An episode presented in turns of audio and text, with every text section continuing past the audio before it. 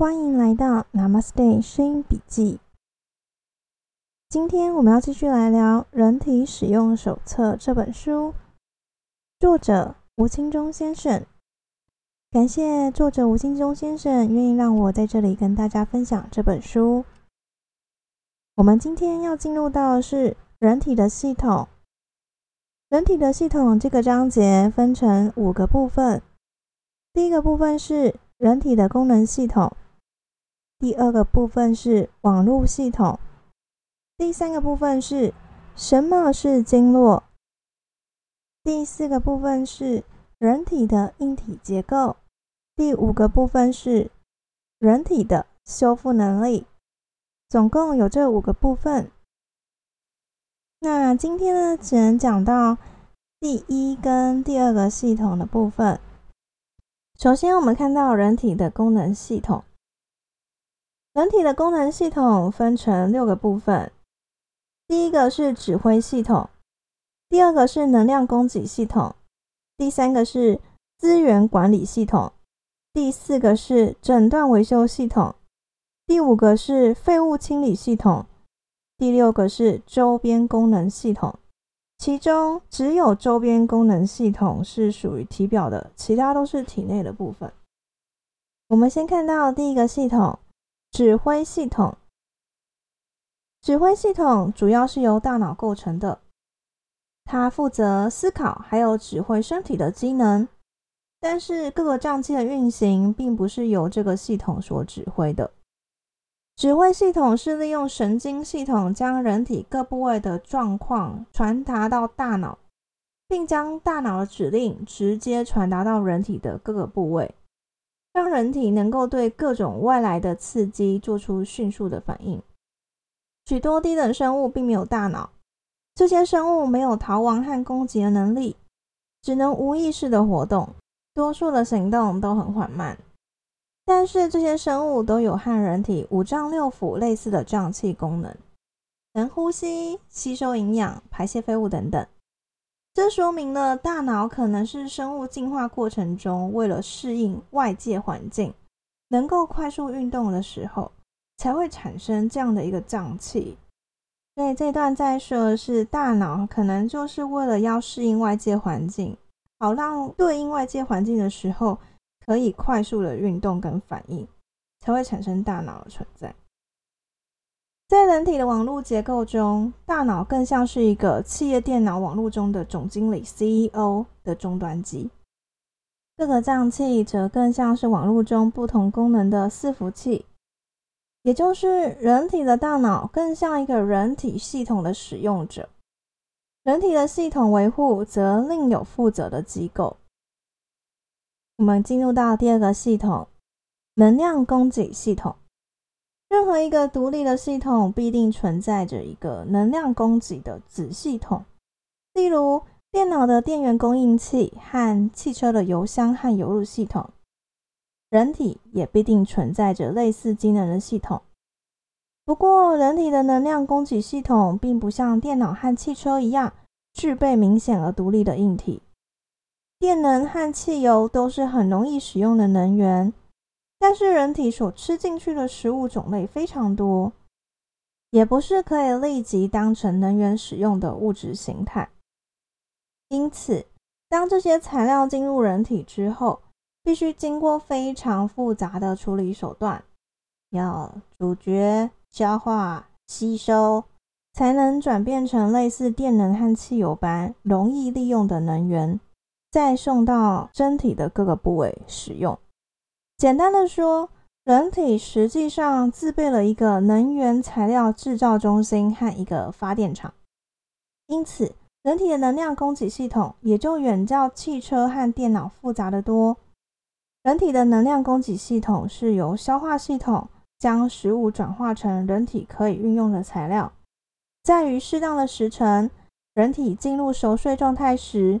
将这些材料转化成人体可以方便利用的血液，因此，人体的能量供给系统至少包括了消化系统，再加上造血系统和心血管系统，众多的硬体系统才可能构成能量供给系统。就像汽车没有油或是油路不顺，电脑没有电或是电压不足，都会使系统造成严重的运行障碍，甚至完全瘫痪一样。人体的能量不足也必定会对人体造成很大的伤害，很可能是各种慢性病最主要的原因，更可能是造成多数人死亡的真正原因。因此，彻底明白这个系统，并找出适当的检测手段。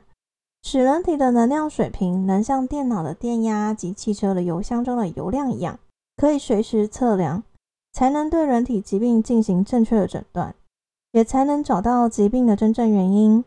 同时，也要发展出一套可以很简单就提升人体能量的方法，才能有效克服疾病。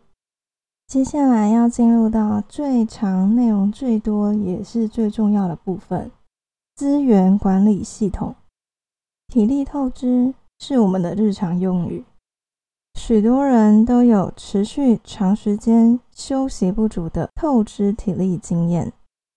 长期透支体力的人中，有些人感觉体力越来越好，也有些人明显感觉体力越来越差，但仍然都能维持身体的正常运转，并没有立即出现很严重的疾病症状。显然，人体内部有一个和电脑软体类似形态的资源管理系统。我们目前仍然不知道它的硬体是人体的哪一个部分，但是它随时都用最有效的方法调度人体的资源。当正常的资源不足时，会将身体其他形式储存的资源转化为立即可用的资源。提供人体透支体力时的能量来源。这个系统拥有高度的智慧。当人体长期透支体力时，可以在尽量不影响人体正常运行的前提下，从身体各个部位调动资源，供人体透支时所需，直到所有资源全部用光为止。通常，这种透支体力的行为。可以维持数十年，而人体仍然能正常运行。也就是说，你本金很多，可以沿用数十年，但本金用光的时候，事情就大条了。当人体在调用储存的能源时，必定会在体内进行特殊的化学程序，将人体的能量进行转换。因此。这时人体的各种检查指标，如血液中蛋白及血糖的含量，都会产生变化。也就是说，当人体不断的透支体力时，身体会不断调整其化学工厂中的各种生产流程，来应付逐渐恶化的环境。许多慢性病所检验出来的不正常化学指标，很可能代表着。身体在不同应变措施下的状态，只有彻底明白人体透支体力时采用的各种不同能源调度方法，才能正确解读身体检查时所测出来的不正常指标的真正意义。古时候中医诊断所用的阴阳虚实等名词。用在描述人体的整体状态时，就是对人体这种能源调度的描述。例如，阴代表储存的能源，阳代表日常生产的血气能量，阳虚就代表日常生产的能源不足，也就是中医所说的血气不足。阴虚则说明储存的能源正在透支。另外，血气代表日常产生的能源，透支的能源则称之为火。阴虚火重，则说明人体正在大量透支储存的能源。阴阳两虚，则说明日常能源生产不足，而储存的能源也快用光了，也就是血气不足，而火。也快用尽了，身体必须想办法使用第三种特殊的能源来供应透支所需的能量。气血枯竭，就是血气和火全部消耗殆尽。用这样的方法来解读中医的术语，就非常具体，也不再有任何玄的感觉了。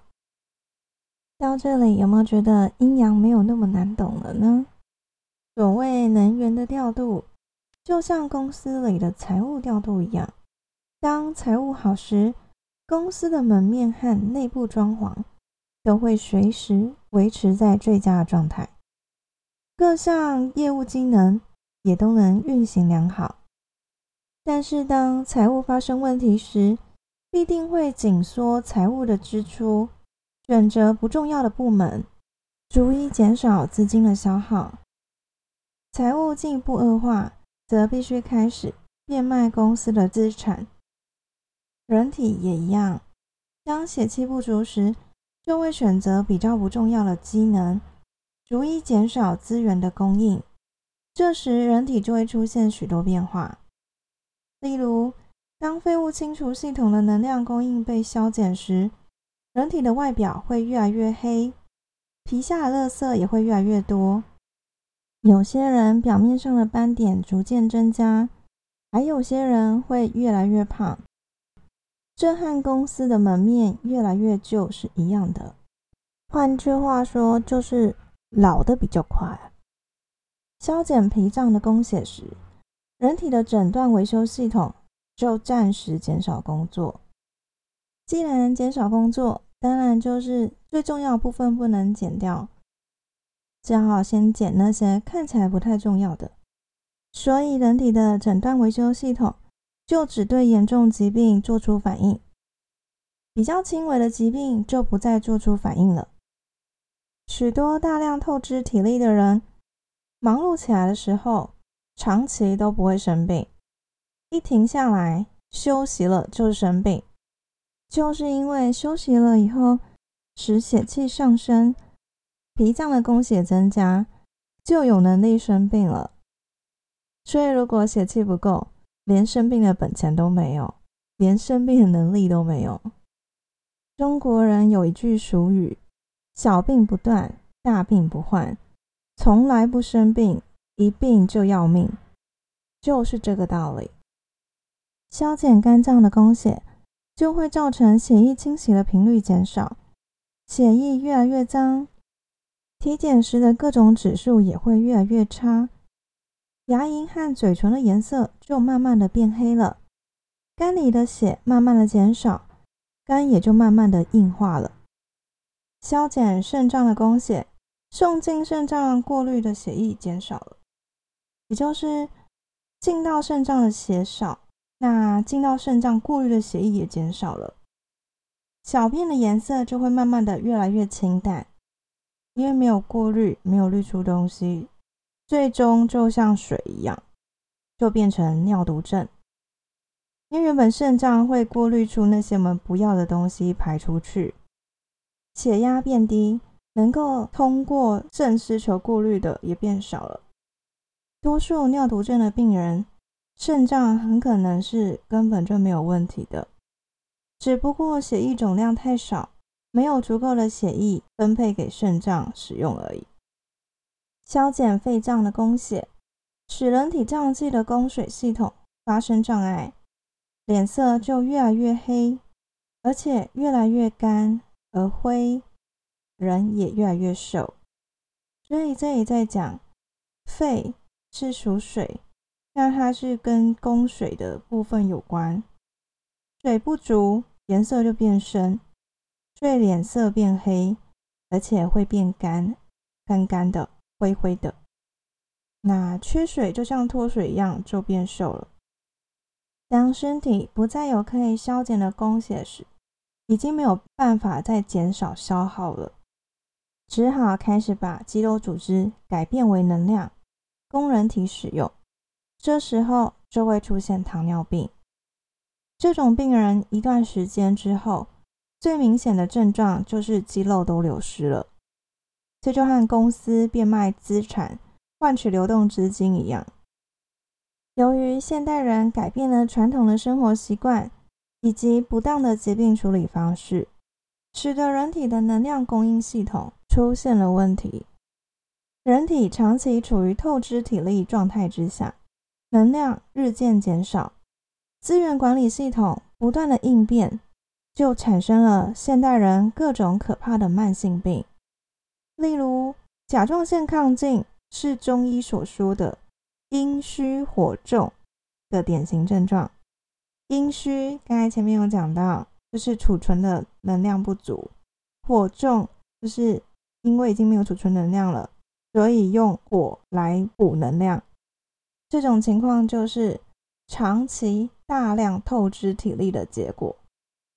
糖尿病则是中医所说的阴阳两虚时的症状，也就是人体的血气。和火都已经快用光了，人体开始将肌肉转化为糖分，代替不足的蛋白作为代用能源。几乎所有慢性病都可以从资源管理系统的观点找到新的病理，进而发展出有效的治疗或是调养方法。好的中医师可以从这些能源调度的现象。对患者的血气能量水平做出正确的判断，对于人体能量状态的观察和描述，是中医诊断中第一个也是最重要的手段和过程。你可以说，就是疾病的轻症、重症，或是他的重病的情况，可以看出这个人的体力好坏等等，或是其他表征。虽然传统的中医书上没有提过这个资源管理系统，但是在实际的中医概念中，这是人体最重要的一个系统。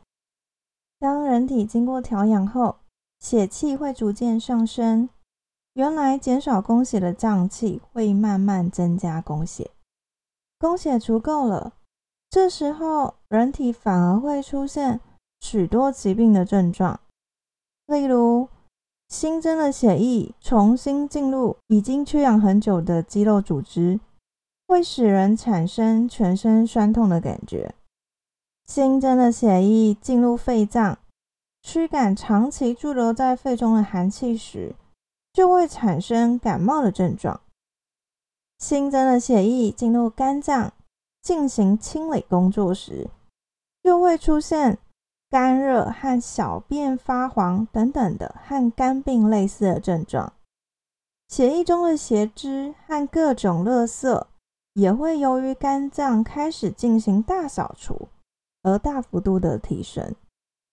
新增的血液进入肾脏，就会出现小便浑浊，并且产生蛋白尿的症状等等。这些疾病的症状和人体能力不足时。所发生的症状非常类似，不是很高明的中医师是很难分辨出来的。西医则把这些全部都视为疾病。由于这些疾病的症状是人体进行大扫除的产物，因此正确的治疗应该是帮助人体加快这个大扫除的过程。但是今天西方医学认为这些症状。是人体发生故障所导致的，因此治疗手段的出发点多数都是纠正人体的错误。结果，多数的治疗手段都是直接中断人体的大扫除动作，回到原来血气下降的趋势。人体没有多余的能量进行大扫除，这些症状也就迅速消失，各种检查数据回到了正常范围。就算是痊愈了，这种只治结果不论原因的治疗方法，就像是受了潮的墙，不去把漏水的地方解决，只在外面涂上新漆，看起来很好，就像是已经修好了，跟新的一样，是粉饰太平的治疗方法，不但对人体没有一点好处，反而经常对人体造成更大的伤害。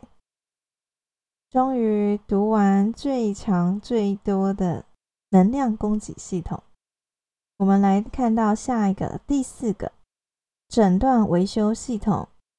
多数人都曾经在手脚上受过伤，受伤的时候，医师所能做的就是用各种红药水、消毒水、消炎粉涂抹伤口，甚至打破伤风预防针等手段。这些手段都不过是为了防止伤口细菌感染而已。所有伤口修复、组织再生的工作，全部都是由身体自己做的。在体表上的伤口如此，体内的脏器也必然如此。这些人体所做的工作，在我们眼里看来好像是天经地义，毫不为奇。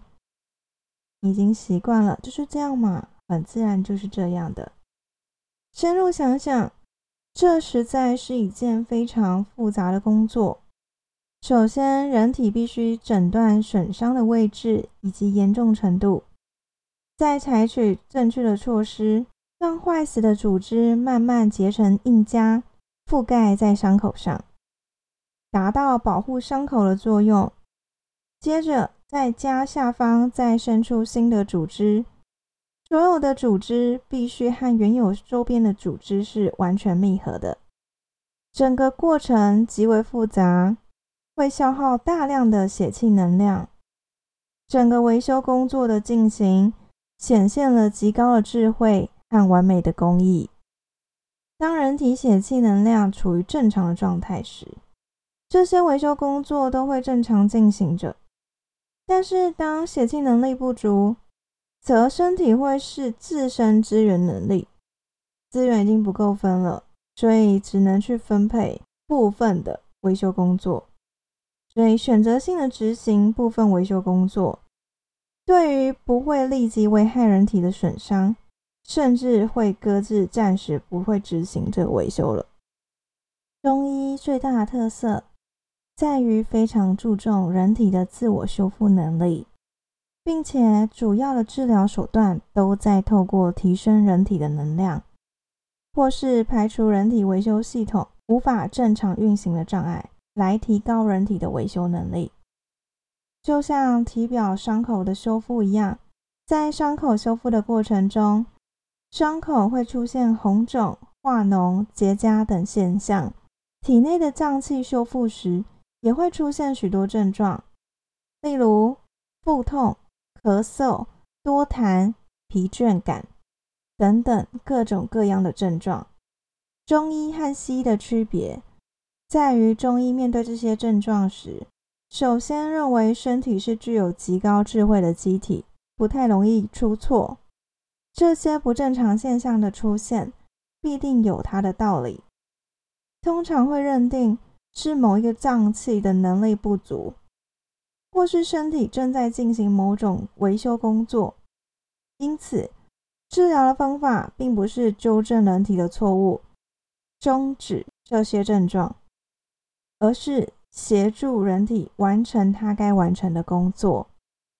西医则认为这些症状的出现必定是身体出错了，而且直观的认为就是出现症状的部位故障了。治疗的方法就是终止这些症状。第五个体内的系统——废物清理系统。人体每一个部位，甚至每一个细胞。都不断的进行新陈代谢，会不停的排出废物。人体的经络系统则不断的进行废物的运输。当脏器能力减低，或是人体的能量供应系统发生问题的时候，造成脏器和它相应的经络之间的互相影响。出了问题的脏器，造成其相应的经络堵塞。堵塞的经络又进一步恶化脏器的疾病，形成恶性循环。在每一个人年轻时，血气能力旺盛，身体的废物清理系统正常运行，多数人脸上没有多余的斑点、赘肉和皱纹。随着年龄的增长，血气能量日渐衰弱，脸上及身体的赘肉越来越多，皮肤上的斑点也越来越多。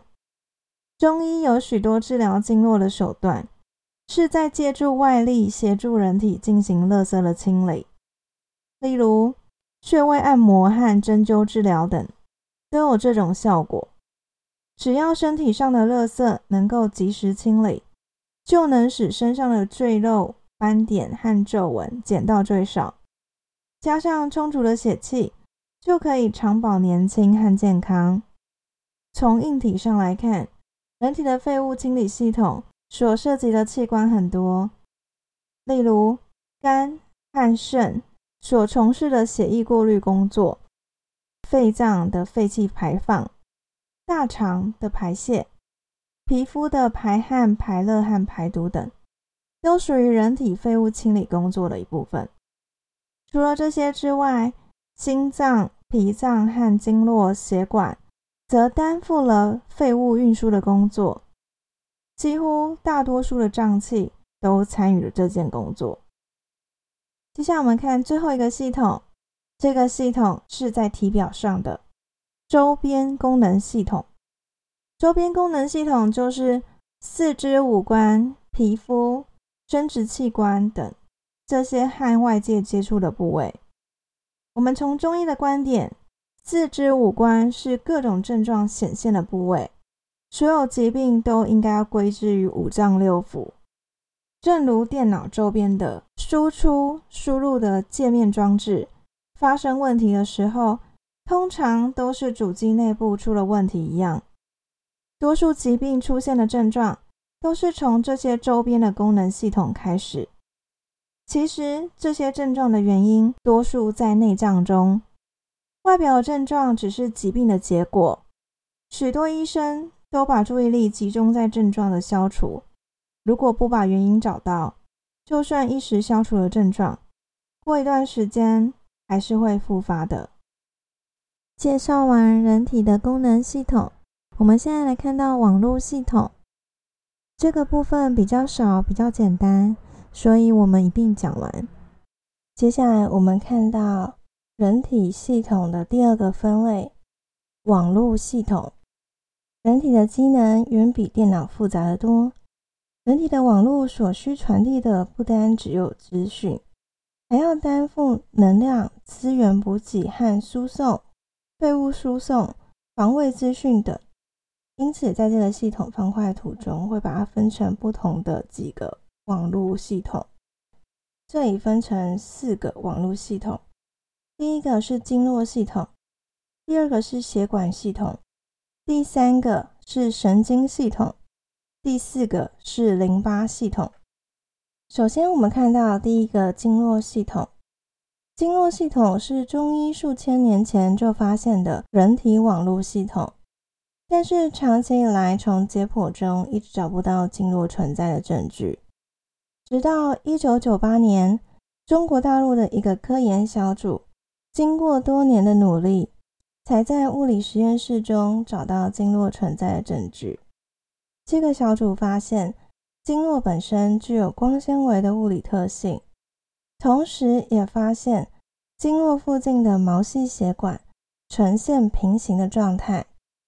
经现代流体力学的模型分析，发现。其中存在着沿着经络方向运行的体液流场，这就能够对中医所说的药物循着经络方向流动的现象做出一个合理的科学解释。也就是人体经络系统不但具有传递讯息的机能，更有运送物质的能力。经络系统不像人体其他的几个网络。拥有特定的管线结构，而是一个遍布全身、由多种不同物质所构成的绵密网络。这个网络系统的存在才刚被证实。在接下来的这个世纪，随着研究工作的继续发展，相信会发现这个网络的更多机能。我们的下一个段落会单独就这个系统做更详细的介绍。接下来的几个系统是传统现代医学概念中经常提到的，因此只稍做个简单的说明。第二个网络系统是血管系统，这是人体能量供应系统和废物清理系统运输的通道。第三个网络系统是神经系统，这是大脑和人体各个脏器之间沟通的系统。大脑透过这个系统收集外界的各种资讯，也透过这个系统指挥人体做各种工作。第四个，也是最后一个网络系统是淋巴系统，这是一个人体的防卫网络系统，负责侦测各种疾病的入侵。也负责指挥白血球到每一个需要的部位。淋巴应该是大家很熟悉的概念，就是体内的防卫局。你要说是警察局、军队中心也可以。用这个方式重新定义的人体系统，包含了硬体、软体和网络的结构，比较合理的说明人体是一个完全独立的系统，同时也更能说明。各种慢性病成病的原因，在后面的章节会谈更多关于疾病的部分。所以，这算是在打一个基础，对于系统概念的基础。谈后面的时候才能理解如何用这些基础去看疾病。这次的部分就讲完了人体的功能系统以及网络系统，内容很多。如果觉得听一遍。没有很清楚，可以再听第二遍。这个部分也许会觉得比较难懂一点，比较理论一些。但我觉得有时候一些原则性的东西，你理解之后，你才能举一反三。通常这些东西是最不被重视，但是如果真的有眼光的人，就会知道基础科学其实是最重要的科学。就像是我们在玩积木，越是小块的。越没有复合组合的，你越能变化出不同样貌。这就是为什么乐高玩具可以历久不衰，因为这些圆形积木越小块的，不是那种已经出现形状的，你更可以做出不同的变化。那些已经帮你打磨好形状的，你就顶多只能组装起来而已。一块块很基本、很简单那些积木。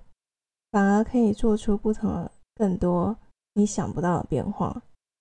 所以，其实一个思考逻辑的最基础概念，是最重要，也是最能发展不同应用的部分。这些只有概念性的东西会比较枯燥乏味一些。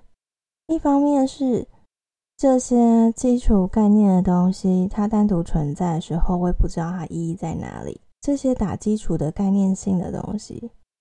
加上应用之后，才会把这些东西活出来。就像是很多学生在学校学那些很难的物理、化学、数学，都会觉得我学这个干嘛？以数学来说，加减乘除其实生活中就已经够用了。我干嘛学那么难的什么三角函数、微积分、物理化学的东西？你说它跟生活非常有关系，但是我其实也不用懂这些东西，就知道怎么生活啦。